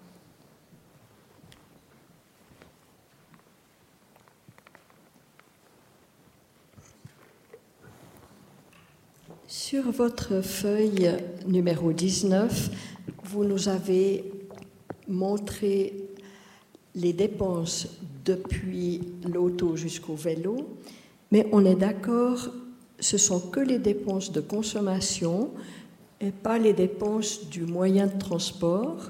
C'est-à-dire, je crois savoir qu'une auto électrique risque d'avoir des frais d'élimination une fois que elle est, usée, hors d'usage, d'élimination beaucoup plus important et plus dangereux qu'une auto classique. Je parle que de l'auto, hein, pas du. Voilà. Comment est-ce que ça se présente? C'est un problème. Quand nous achetons un yogourt ou je ne sais pas quoi, des fruits, nous pouvons regarder sur l'étiquette d'où ça vient. On peut même se rendre compte, je veux un machin qui vient du Guatemala ou j'en veux justement pas. Mais comment ça se présente pour une auto électrique? Tout le monde a la grande illusion que ça coûte rien. Comment c'est pour la fabrication et pour l'élimination? Alors, j'ai souvent cette, euh, cette, question. Et en Valais, pour caricaturer un peu tout le monde, un gros euh, Pajero, une grosse Jeep euh, diesel pour monter au Mayen, et personne ne leur a jamais demandé quelle était l'énergie grise de leur voiture. Puis quand quelqu'un, tout d'un coup, achète une voiture électrique, on lui dit Oh, mais quelle est l'énergie grise de ta voiture? Alors, déjà, il faut comparer les, deux. Et c'est une question qui est intéressante. Il faut faire en effet ce qu'on appelle une analyse complète du cycle de vie du produit. Et on voit qu'il y a différentes études qui existent. Il y a notamment une étude qui est sortie il y a deux semaines sur de l'ETH, donc l'école technique de Zurich, qui montre que même avec le pire courant que vous pouvez prendre dans la prise, c'est toujours avantageux sur l'ensemble du cycle de vie euh, de la voiture, donc y compris le recyclage des batteries, d'avoir un véhicule électrique par rapport à un, véhicule euh, à essence. Puis ensuite, si vous alimentez votre véhicule électrique avec du solaire photovoltaïque ou de l'hydraulique locale, ben ce bilan s'améliore considérablement. Il faut juste imaginer que le, rendement, le, rendement d'un moteur à essence euh, est extrêmement faible. On parle de 20-25%, contre plus de 90% pour un moteur électrique. Donc on voit que ce, ce gap il est difficile à réduire. Ensuite, y a, donc ça c'est la partie énergie grise, on voit qu'on est quand même favorable.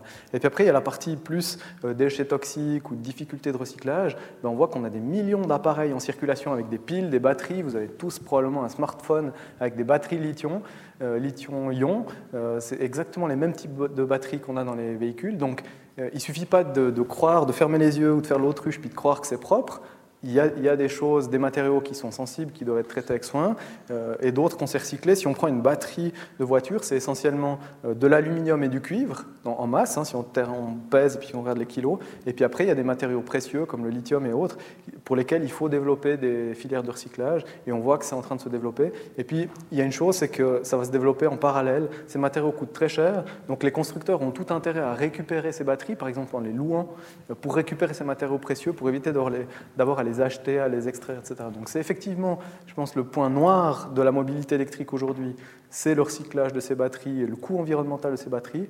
Par contre, je suis assez optimiste et quand je vois l'ensemble des publications qui se font maintenant sur euh, des matériaux moins nocifs, sur les filières de recyclage et autres, je pense que on peut vraiment corriger ce point noir tout en gardant l'efficacité par rapport à une autre chose.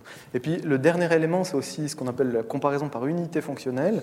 Euh, j'espère qu'à l'avenir, on ne va pas remplacer un 1 une voiture essence par une voiture électrique, mais qu'on aura euh, une voiture essence qui va être remplacée par un vélo électrique, plus un scooter, plus une voiture mobility électrique euh, en, location, en partage, plus des véhicules autonomes ou des taxis autonomes qui vont venir nous, chercher, sachant qu'une voiture essence, elle passe 95 ou 97% de son temps immobilisée dans un parking en attendant que vous alliez la chercher. Donc là, il y a aussi un potentiel qui est gigantesque, et si on remplace 10 voitures essence par une voiture intelligente, autonome, électrique, ben, il me semble que là, alors, il n'y a plus de questions et qu'en plus, cette voiture, elle est bien recyclée avec une batterie en location, etc. Je pense qu'on a vraiment moyen de corriger ça. Mais effectivement, ça pose tout un nombre de... Vous voyez qu'il y a tout un tas de conditions qui font qu'on ne peut pas simplement chacun remplacer sa grosse voiture à essence par une Tesla euh, euh, individuelle dans son garage et que ce n'est pas là qu'on exploiterait le potentiel maximum. Voilà, longue réponse, mais vous voyez qu'il y a beaucoup d'enjeux. Oui, monsieur, j'ai quelques questions. D'abord sur le problème des énergies renouvelables comme euh, euh, l'éolien et, le solaire. Euh, l'éolien, il y a de fortes oppositions, et ce qui est très grave pour la Suisse, qui est un pays continental, à l'éolien terrestre. des oppositions des, conservateurs des sites, des, habitants, des aviateurs, euh, a contrario, euh, les pays qui ont une façade maritime avec des plateaux continentaux, ils ont des, euh, beaucoup plus d'espoir avec l'éolien maritime. donc, qu'en est-il de ça? Le, le, solaire, il faut des toits qui soient des toits modernes. On ne peut pas mettre du solaire sur des bâtiments anciens et, bien exposés. Est-ce que si, ça n'est pas aussi une, limite? Euh, le, nucléaire, est-ce que euh, l'Allemagne et la Suisse, qui sont les seuls pays qui font ça, ne, ne, prennent pas une voie dangereuse en, tout de suite disant on élimine l'énergie nucléaire, contrairement aux voisins comme, comme la France ou le Royaume-Uni. enfin, il y a une n'y a-t-il pas euh, un espoir euh, d'énergie renouvelable à long terme dont personne ne parle, alors que pourtant il y a des grands programmes de recherche qui ont été lancés à partir de 1960 et euh, avec peut-être l'espoir d'aboutir vers 2050, qui est l'énergie thermonucléaire, l'énergie de fusion Alors, beaucoup de questions en, une. Peut-être. Pour la dernière, juste, il faut venir dans deux semaines à la conférence de Monsieur Claude Joseph qui va répondre à cette question. Alors, euh, je pars de, la fin et je remonte sur le, sur le début. Donc, la question du nucléaire. Euh, d'une part, comme je l'ai montré pendant la conférence, ce nucléaire, on a refusé d'éteindre toutes les centrales en même temps, mais on a cette volonté de les éteindre par palier. Donc, ça va se faire de manière très progressive. Vous voyez déjà qu'on a perdu ou qu'on va perdre environ 9 milliards de kilowattheures.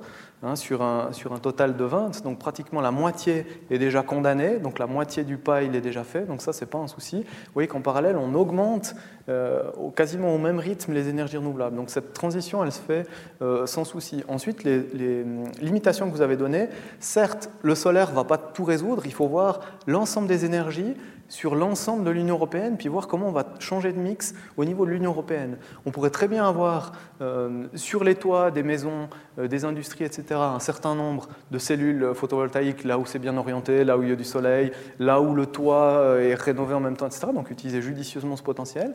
Et puis ça, ça va réduire la consommation à certains moments de la journée, surtout l'été, surtout à midi.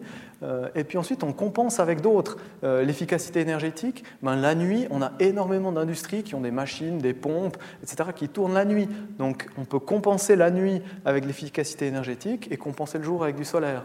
Et utiliser finalement les forces et les faiblesses de chacune de ces pièces du puzzle pour dessiner ce puzzle de la transition énergétique. L'éolien, c'est la même chose. Vous parliez de l'éolien en mer. Euh, actuellement, je vous ai présenté qu'on avait couvert le 28 octobre le quart de la consommation de l'Union européenne avec de l'éolien. Et plus de 90%, c'est de l'éolien terrestre. Donc c'est des éoliennes qui sont euh, sur des côtes, certes, mais euh, sur des côtes au Portugal, sur des côtes en Allemagne, etc. Et il faut voir qu'on est dans un, marché ou dans un grid, dans un réseau qui est interconnecté. Donc l'éolien qui a été produit au Portugal euh, ce 28 octobre, ben, s'il a couvert, on a vu par exemple, je crois que c'est le Danemark qui a produit ce jour-là 109% de sa consommation. Donc ils ont couvert non seulement leur totalité de la consommation, mais en plus ils ont exporté 9% d'éolien vers d'autres pays. Donc il faut vraiment imaginer ça dans un réseau interconnecté européen et utiliser ben, chaque énergie. Euh, finalement, il y a deux façons de voir. C'est le verre à moitié plein et le verre à moitié vide. Vous pouvez voir chacun des inconvénients de chacune de ces énergies, ou vous pouvez voir chacune de ces forces et combiner ces forces. Alors si vous ne voulez pas bouger, ben, vous combinez les, inconvénients, puis vous dites, ouais, mais le solaire, ça marche que la journée, puis l'éolien, ça marche que quand il y a du vent. Puis si vous voulez voir les, aspects positifs, ben, vous dites, ben, le solaire fonctionne bien la journée quand on a un pic de consommation, ça tombe bien. Euh, l'éolien fonctionne bien la nuit en ruban quand on a une consommation de base qui bouge pas. Et puis, on peut utiliser l'hydroélectricité pour faire des pointes ça et là pour compenser Euh, on peut utiliser l'efficacité énergétique pour réduire globalement la consommation. Et finalement, on voit que toutes ces pièces du puzzle, elles se combinent euh, très très bien. Et puis, pour répondre à la question ou alimenter le débat euh, sur la fusion, il y a eu un article dans le temps excellent article qui fait le point, dont je vous mets ici une copie, vous pourrez aller lire si vous venez à la prochaine conférence pour alimenter les débats. ITER au pas de charge sur le chemin de la fusion. Ça donne vraiment, je trouve, un très bon état, pas scientifique, enfin suffisamment rigoureux, mais pas, euh, pas compliqué à comprendre, qui montre les enjeux et les problèmes de la fusion, où on dit globalement, en résumé, que d'ici 2035, au mieux, on n'aura rien, et que si tout l'agenda marche comme il faut, on aura en 2035 les premiers éléments de la fusion. Donc vous voyez qu'on ne peut pas rester les bras croisés jusqu'en 2035, puisque la stratégie énergétique 2050, elle va jusqu'en 2035. Et si on prend d'ailleurs euh, la toute première, une des toutes premières euh, slides qui est celle-ci, la Confédération a prévu, ici vous voyez que c'est marqué nouvelle technologie en 2035. On a prévu qu'ici, peut-être, il se passera quelque chose. Peut-être qu'on aura du solaire incroyable, peut-être qu'on aura de l'éolien euh, sur des mâts oscillants, peut-être qu'on aura de la fusion nucléaire, peut-être qu'on aura de l'hydrogène gratuit alimenté à l'énergie solaire, on n'en sait rien. Mais en tout cas, on sait qu'à à vision humaine, pour notre génération de 2018 à 2035, c'est ce que je vous ai présenté qui, est le plus réaliste. Et puis après, ben, on continue à faire de la recherche, on continue à faire des développements, mais on n'hypothèque pas notre avenir en, espérant ou en se basant uniquement sur un espoir de fusion. Je fais des longues réponses, hein, mais c'est des longues questions aussi. ici, c'est un petit détail, mais je ne vois pas quelqu'un à partir d'un certain âge monter sur un vélo électrique. J'ai fait beaucoup de bicyclettes en son temps, mais pour moi, c'est fini. Oui. Chacun. Alors, pour, euh, pour vous donner un, exemple, j'ai un ancien collègue qui, qui, arrive à la retraite, qui faisait plus de, vélo depuis, euh, depuis, je pense, une trentaine d'années, et qui s'est fait opérer de la hanche. Il, s'est fait remplacer le, le, col du fémur. Et donc, ils lui ont dit Ouais, pour vous, le ski, c'est terminé. Et il s'est mis au vélo avec sa femme, qui est deux, ans plus âgée, donc ils ont 65 et 67 ans maintenant.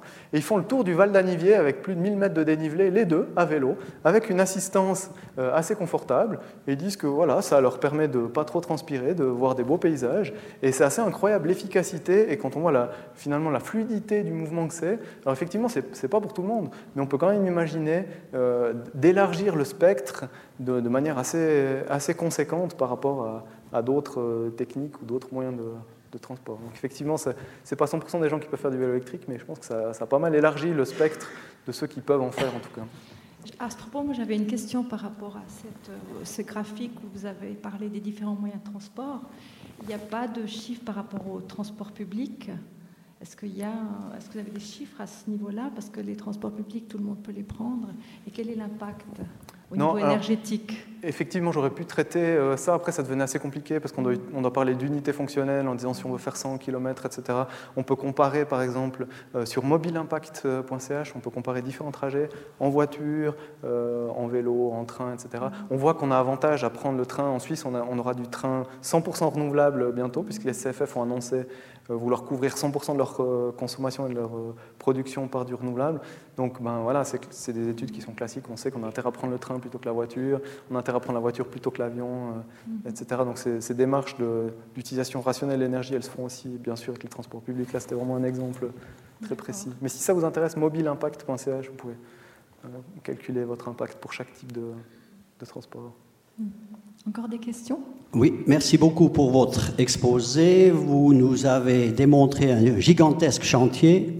Pour commencer, je commencerai par une anecdote de Jean-Pascal de, la Murat quand il a dit les Suisses se lèvent tôt mais ils se réveillent tard. Maintenant, deux provocations. Première provocation, moi je dis les Suisses veulent pas d'éolien. L'énergie et à tous les niveaux déployés pour, euh, si vous pouvez mettre, mettre, votre slide numéro 9, moi je dis abandonnons les efforts pour l'éolien, investissons tout dans le solaire et dans l'efficacité énergétique. Ça, provocation numéro une. Provocation numéro deux, quid du fin de la neige et fin des glaciers dans nos Alpes pour l'hydroélectrique Alors, sur la première provocation, je l'ai faite aussi euh, et, finalement, ce n'est pas tellement une provocation, c'est une analyse assez rationnelle. Si vous regardez ce tableau avec les potentiels puis les probabilités, ben, vous vous rendez bien compte que l'éolien, ce n'est pas l'enjeu principal. Si je suis le, VVF euh, d'un point de vue environnemental, ou si je suis la Confédération ou un canton ou une collectivité publique, je me rends compte qu'on on, on s'étripe beaucoup, on se bat beaucoup, mais qu'au final, on n'aura pas 40 000 éoliennes en Suisse et puis qu'on va pas faire, on va pas résoudre le nucléaire avec de l'éolien. Donc, à quelque part, c'est pour ça que j'ai montré cette image, parce qu'on parle beaucoup de l'éolien et puis des oppositions en disant que ces méchants écolos, ils veulent tout et son contraire, ils veulent la transition énergétique, mais ils veulent pas des éoliennes. Mais au final, c'est c'est pas important. Je veux dire, on peut résoudre l'équation sans l'éolien et, et c'est pas problématique. Après, ça n'empêche pas qu'on peut avoir de l'éolien dans des sites qui se prêtent bien, des sites qui seraient dégagés, des sites où il y a peu d'opposition, des sites où même la population euh, s'engage. On peut imaginer que des communes sur les crêtes du Jura disent ben, nous, euh, on ne peut pas faire de barrage, mais on veut faire des éoliennes et puis on, on, le fait bien, on le fait sur certains sites qui sont adaptés. Puis moi, ça ne me pose aucun problème. Donc il faut que chacun, chaque canton, chaque commune, chaque distributeur d'énergie trouve son mix euh, idéal en fonction des probabilités et puis des, potentiels. Euh, ça, c'est une chose. Et puis, euh, sur l'hydroélectricité, ben, à, court terme, ça ne change pas grand-chose. Et puis, c'est clair que les études montrent à moyen terme que l'hydroélectrique a beaucoup de problèmes parce qu'on aura de moins d'eau. On a déjà des barrages en vallée qui sont complètement ensablés, qui coûteraient des, milliers et des milliers de francs de, dégorger. Ou alors, il faut jeter ce sable en amont avec tous les problèmes environnementaux que ça pose. Donc, effectivement, l'hydroélectricité, on a vu que c'est un, pilier qu'il va falloir maintenir, qui va être délicat, euh, et on ne peut pas miser tout sur l'hydroélectricité à, long terme non plus. Donc les deux provocations finalement sont, assez logiques, et puis c'est des débats qu'on doit avoir, mais entre nous, en Valais, c'est un débat qui est assez sensible, parce qu'on a 10 milliards de kilowattheures qui sont produits avec l'hydroélectricité, puis on veut croire à l'illusion que ces barrages vont fonctionner pendant 80 ans sans problème, avec une bonne rentabilité, sans intervention et autres. Puis on voit que les, études qui viennent des universités hors canton, hein, Berne, Zurich et autres, disent que ben, il n'y aura plus autant d'eau et puis le barrage sera plus autant profond. Donc euh, il va falloir tenir compte de ça. Mais c'est un débat qui est encore euh, un peu tabou, euh, honnêtement, allez. en tout cas. Encore une question? Oui, bonjour Monsieur Suffré. J'aimerais revenir au slide numéro 19 avec tous les sortes, toutes sortes de véhicules. J'ai regretté beaucoup de ne pas avoir trouvé le véhicule à gaz naturel. Personnellement, ça fait 8 ans que je roule avec un véhicule pareil. À part le fait qu'il est beaucoup plus économique que les véhicules à essence ou à diesel, euh, il est nettement plus écologique parce qu'il dégage à peu près 15% de CO2 par rapport à des moteurs normaux. Euh, pour moi, c'est un un problème de pousser toujours les voitures électriques. C'est vrai qu'on en voit partout des, publicités. Parce que pour moi, l'électricité, je l'utilise pour, euh, pour, la lumière, pour mon ordinateur, pour ces choses-là. Si dans l'absolu, euh, toute la Suisse achetait des voitures électriques, on serait drôlement embêté parce qu'on n'arriverait pas à suivre avec la consommation, la production. C'est pour ça que je pense que on devrait aussi pousser avec d'autres euh, d'autres moyens de transport, entre autres, comme je vous ai dit, les voitures à gaz euh, naturel. C'est un véhicule magnifiquement bien qui me donne beaucoup de satisfaction. Alors, c'est une solution qui a été envisagée pendant un temps d'avoir une transition en disant bah, on va passer des voitures à essence aux voitures à gaz. D'ailleurs, l'industrie gazière suisse a poussé là-dedans en vantant les avantages. C'est vrai, une consommation un petit peu inférieure, euh, des émissions polluantes euh, légèrement inférieures, un coût relativement comparable à une voiture euh, à essence. Par contre, au niveau du bilan carbone, on n'est pas loin déjà de la, la, voiture à essence. Puis ensuite, le marché n'a pas du tout pris. Il y a eu peu de stations à gaz, il y a eu peu de constructeurs qui ont sorti des véhicules à gaz. On voit que dans l'écomobiliste, par exemple, qui liste l'ensemble des, véhicules, ben dans le top 10, vous avez pratiquement 5 voitures euh, à gaz, donc il y a un certain nombre d'avantages environnementaux, mais que le, marché n'a pas suivi. Et j'étais il y a quelques jours avec un, grand distributeur de gaz en Suisse qui disait, qui, est venu me chercher à la gare avec un véhicule à gaz. Et je lui ai demandé comment c'était. Il m'a dit que c'était son gros crève-cœur parce que malgré tout le, lobby qu'ils ont, ont fait et toutes les études, etc., ben, ça n'a jamais marché. Et qu'ils ne se sont pas rendus compte que les véhicules électriques progressaient beaucoup plus rapidement que ce qu'ils avaient imaginé. Et puis qu'ils se sont fait avoir à, essayer de soutenir une technologie qui est mort-née et puis qui, va rester confidentielle dans, quelque chose qui est 100% fossile et puis que les gens ne, veulent, pas, et, ne veulent pas pour l'avenir. Et puis concernant la question de la consommation, j'ai montré que sur ma maison, mon petit exemple à moi, euh, j'alimente 100% de ma voiture électrique avec des panneaux solaires. Euh, ça n'empêche pas de refaire la même chose euh, ailleurs. On voit que quand on consomme 12 kWh au 100 km, ben, vous avez facilement couvert sur une petite surface de photovoltaïque votre consommation. En plus, elle a lieu la journée quand vous utilisez votre véhicule. Moi, je le charge souvent le midi ou l'après-midi. Donc, il n'y a, vraiment aucun problème en termes de, production de cette énergie. Par contre, ce qu'il ne faudrait pas, c'est laisser euh, d'un côté augmenter le parc de véhicules électriques et rien faire du côté de la production, parce qu'évidemment, ce serait de la production euh, sale. Mais si on fait les deux en parallèle, on peut vraiment remplacer un véhicule, euh, comme je disais avant, un véhicule à essence par plusieurs véhicules autonomes, ou, l'inverse, plusieurs véhicules à essence par un véhicule autonome, intelligent, alimenté à l'énergie solaire, etc. Donc je pense que ce n'est pas un souci. Bonjour. Euh, j'ai deux questions.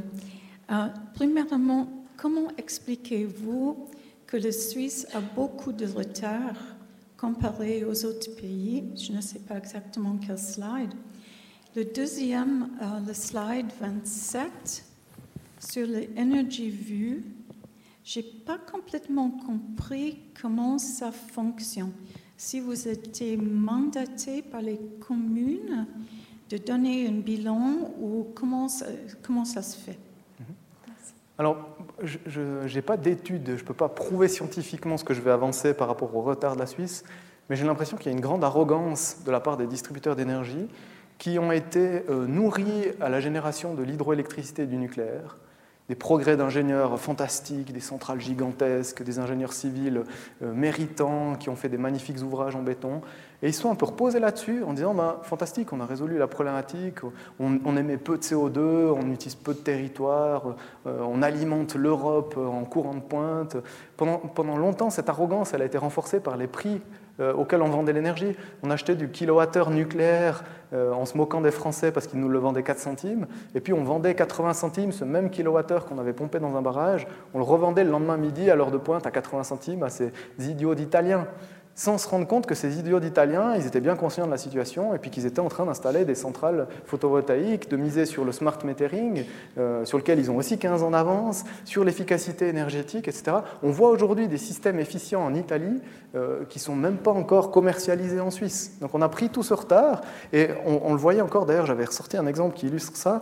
En 2010, il y a eu Axpo, qui est donc un des plus grands euh, fournisseurs d'énergie en Suisse, qui avait fait une publicité qui avait choqué un peu les gens, où il y avait quelqu'un qui avait une montre qui était dedans, qui voulait voir l'heure, puis qui n'avait pas l'heure parce que c'était montre solaire, puis qui allait dehors, et puis dehors il pleuvait, et puis alors du coup il se retrouvait comme un imbécile à ne pas pouvoir euh, lire l'heure. Et en 2009, l'Allemagne avait déjà fait euh, les deux tiers de sa transition énergétique. Donc on voit que je trouve que ça matérialisait bien l'écart entre le Suisse arrogant qui disait ah, mais notre nucléaire fonctionne 24 heures sur 24 et vous les idiots d'Allemands vous faites du, photovoltaïque et, aujourd'hui on, on mesure qu'en fait on a loupé ce virage à quelque part. Euh, donc voilà, ça, je pense que ça illustre. je ne pense pas qu'il y ait vraiment d'études, en tout cas, j'en ai pas connaissance d'études qui montrent ça, mais on le voit clairement, notamment sur le smart metering aussi. On a eu cette arrogance de dire mais on n'a pas besoin, il suffit d'attendre, gna gna, et puis on a trouvé toutes les excuses pour retarder. Et puis on voit que tous les autres pays en Europe ont, déployé smart metering, donc des compteurs intelligents qui vont, qui vont permettre d'analyser les consommations, et qu'en Suisse, on, on va le faire en 2025, on aura de nouveau 15 ans de retard. Sur la deuxième question, comment ça fonctionne? Alors c'est très simple, les communes en Suisse, elles ont l'obligation de faire une comptabilité. Donc quand elles consomment de l'électricité, du gaz, de la chaleur, elles reçoivent une facture, elles doivent la rentrer dans la comptabilité. Donc on a utilisé cette obligation légale pour développer un petit logiciel qui va fouiner dans ces factures, qui va regarder lesquelles sont de l'énergie, lesquelles n'ont rien à voir, par exemple des salaires ou des frais d'entretien. On trie toutes ces factures, on retient un tout petit tableau, par exemple pour les comptes de la ville de Sierre, il y a 1200 lignes, 1200 lignes de factures, chaque ligne contient 5, 6, 10 factures. On va filtrer ces 40 000 ou 50 000 cellules et on retient les 30 ou 40 qui concernent l'énergie. Et ensuite, comme c'est des francs, ben ça tombe bien parce que additionner de l'eau et de l'électricité, on ne sait pas faire. On a des mètres cubes et des kilowattheures. Par contre, additionner des francs, on sait faire. Et même si c'est un peu biaisé au niveau de l'énergie, ça suffit pour donner une image suffisamment réaliste de la consommation d'énergie. Donc voilà, on, on upload où on va utiliser, réutiliser les comptes de la commune qui sont là, qui sont existants, qui sont obligatoires, qui sont certifiés, qui sont faits de chaque commune, dans chaque commune de la même manière. Et puis on utilise ce modèle harmonisé euh, pour simplement aller extraire ce profil de manière automatisée avec un petit script qui va filtrer ses comptes et puis qui les trie du plus grand au plus petit. Voilà, la mécanique derrière est assez simple finalement. Voilà, Monsieur Joseph. Alors, une première remarque, euh, si vous prenez l'Allemagne comme exemple, je ne suis pas d'accord avec vous. Euh, Ce n'est pas la transition énergétique qu'il faut imiter. Deuxièmement, euh, et par rapport à ça, euh, la, voiture électrique, vous avez tout à fait raison, le rendement euh, est, excellent et la consommation très faible, mais ça dépend d'où vient l'électricité. Si c'est l'électricité allemande faite au charbon, je pense qu'il faudrait corriger le tir. finalement, j'ai une question à vous poser. Qu'en est-il du stockage de l'électricité? Parce que, euh, disons, euh, je veux bien que le photovoltaïque euh, résoudrait dix fois les besoins énergétiques de la Suisse, mais je ne suis pas sûr que le jeu que vous imaginez de jouer entre les économies, la répartition de la consommation et autres suffise à, disons, assurer la, consommation électrique de Suisse. Donc, qu'un stockage est nécessaire et que je n'ai pas vu que vous parliez, je ne vous ai pas entendu parler de, cette problématique. Et puis ma dernière remarque, c'est pourquoi dans la stratégie énergétique de la Confédération, euh, le scénario que vous présentez n'est pas le seul que soutient la Confédération, mais qu'il y en a d'autres qui recourent à d'autres formes d'énergie, telles que les centrales à gaz ou, euh, disons, euh, ou l'importation d'électricité dont on ne serait pas comment elle aurait été fabriquée. Donc voilà, voilà mes questions. Alors, beaucoup de questions. Alors, sur les scénarios, il y a une question politique, c'est clair. L'Office fédéral d'énergie soutient les, ces leviers, vous l'avez vu sur la, loi sur l'énergie. Euh, par contre, ils doivent ménager un peu la chèvre et le chou, ils doivent ménager un peu l'hydraulique en vallée, un peu les centrales à gaz, etc. Donc, ils ont fait différents scénarios pour éviter d'avoir un seul scénario et puis d'avoir une seule bonne parole. Ils ont laissé ouvert certaines portes euh, à importer de l'énergie, à la produire avec des centrales à gaz, etc. Puis, on a vu après, euh, ils, ont, ils ont coulé les scénarios qui ne les arrangeaient pas par derrière. Et puis voilà, on a eu ce scénario unique de la stratégie énergétique 2050 qui est arrivé. Maintenant, pour la question de l'Allemagne, c'est nouveau la même chose, c'est le verre à moitié plein ou à moitié vide. Si on regarde la situation aujourd'hui de l'Allemagne, ce n'est pas un exemple à suivre. Ils ont, euh, je sais pas, un tiers de charbon, euh, un, bilan CO2 par kilowattheure produit qui est très mauvais. Alors, on, on peut se retrancher là derrière. Puis on peut voir le verre à moitié et puis se rendre compte qu'ils étaient quasiment 100% au charbon dans les années 90, et puis qu'aujourd'hui, ils ont pratiquement remplacé la moitié de ce parc, et ils ont mis en place pratiquement toutes les technologies et toutes les innovations que nous, on va devoir mettre en place à partir d'aujourd'hui. L'éolien, le solaire, le stockage, le smart metering, ISO 50001 pour le management de l'énergie. Pratiquement tout ce qu'on veut faire, on le fait en, en regardant l'Allemagne. Et moi, quand je suis arrivé en 2012 à l'HES, je suis allé dans le bureau d'un collègue qui travaillait déjà depuis plusieurs années sur euh, l'énergie.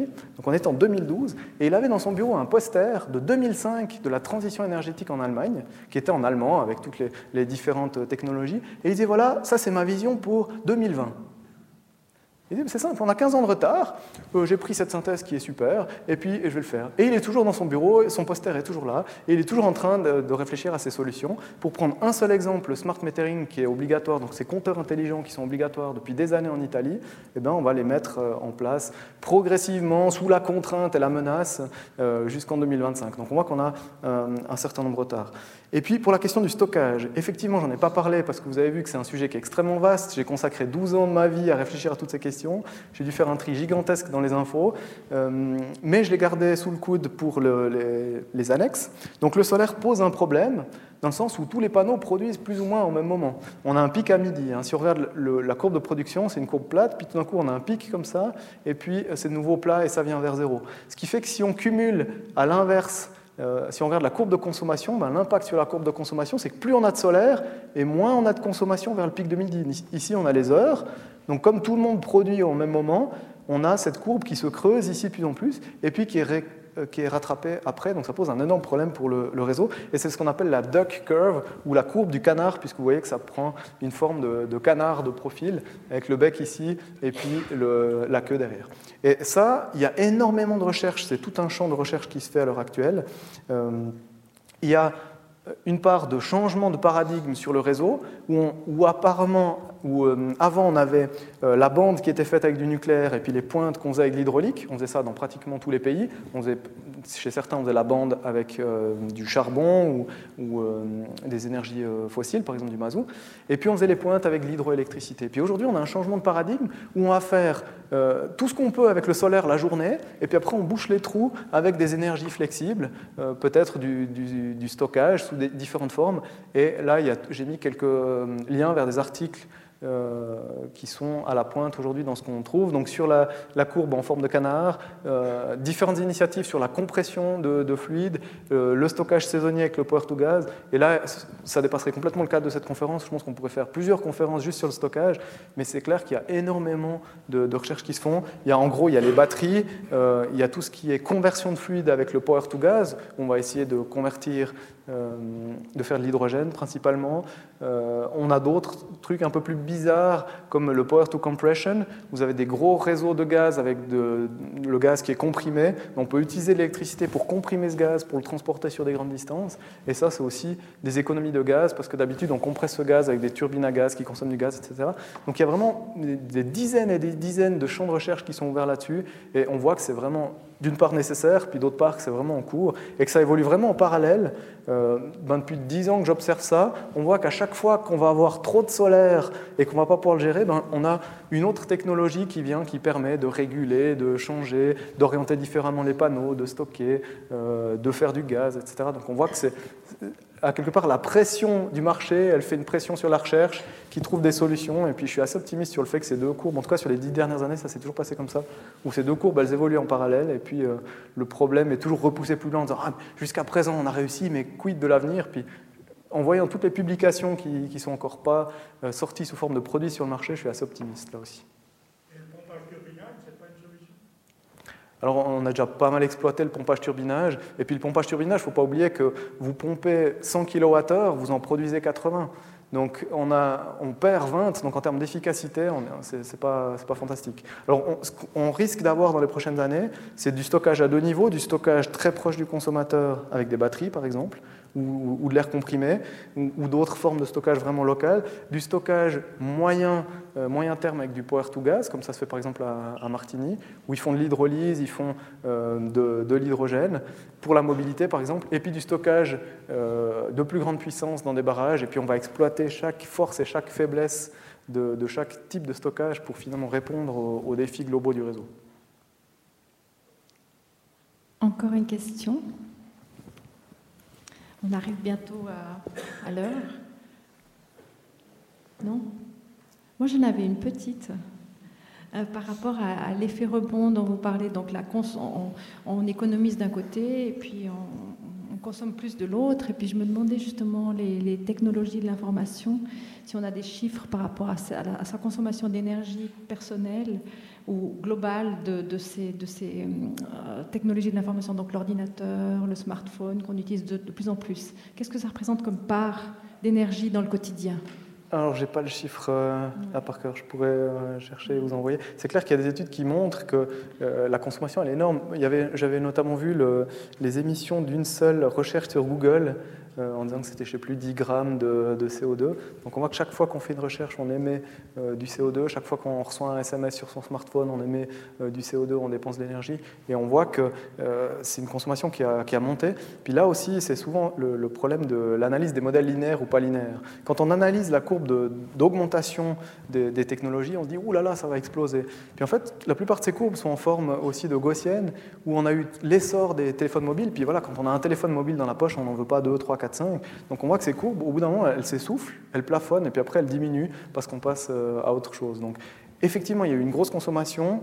Euh, effectivement, ça représente quelque chose qui est, qui n'est pas négligeable, euh, mais en même temps, je pense que ça, plafonne. Et puis on voit aussi des gros efforts de, tous les gros de l'informatique, de faire des data centers euh, euh, équipés avec des énergies renouvelables. On voit mhm. régulièrement Google, Apple et autres qui, qui, achètent des parcs éoliens pour alimenter leurs serveurs et autres. Donc on voit que cette industrie, elle est aussi soucieuse de son image, et puis que pour eux, ça représente des coûts qui sont faibles, parce que l'énergie, contrairement à un processus industriel où vous avez un produit qui, qui a une bonne part d'énergie, ben pour Apple ou Google ou, Amazon, avoir du kilowattheure propre ou du sale par rapport à l'image, ça peut rentrer même dans les, dépenses marketing. Donc on voit qu'on a, on a une vraie tendance à ce qu'on appelle la green IT ou euh, l'informatique verte, mais que c'est de nouveau, c'est pas quelque chose qu'on doit ignorer.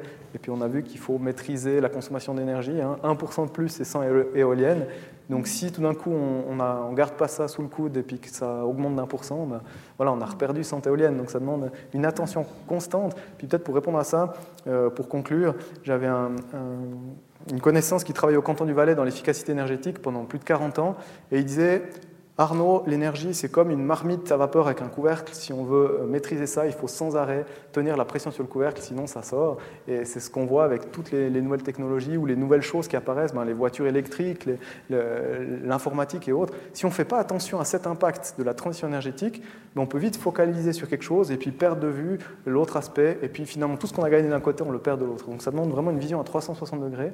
Et puis que chaque nouvelle technologie qui s'insère dans la chaîne, elle intègre cette notion de transition énergétique. Si on ajoute des, smartphones, on fait des smartphones verts. Si on, ajoute euh, d'autres technologies, ben comme les voitures électriques, ben ça doit être pensé pour pas empirer le bilan et au contraire servir de levier pour améliorer les choses. Merci beaucoup. Merci encore mille fois pour cette euh, passionnante conférence et puis les, les réponses exhaustives. Euh, donc, si vous voulez poursuivre sur la thématique, Il y a encore deux conférences dans cette série qui vont nous permettre d'approfondir deux leviers, ou même plus, donc le, côté décroissance, sobriété, énergie, grise, et, dans deux semaines, l'aspect nucléaire. Donc si vous voulez continuer avec nous, vous êtes les bienvenus. et je vous souhaite bon retour chez vous. Merci encore pour votre présence.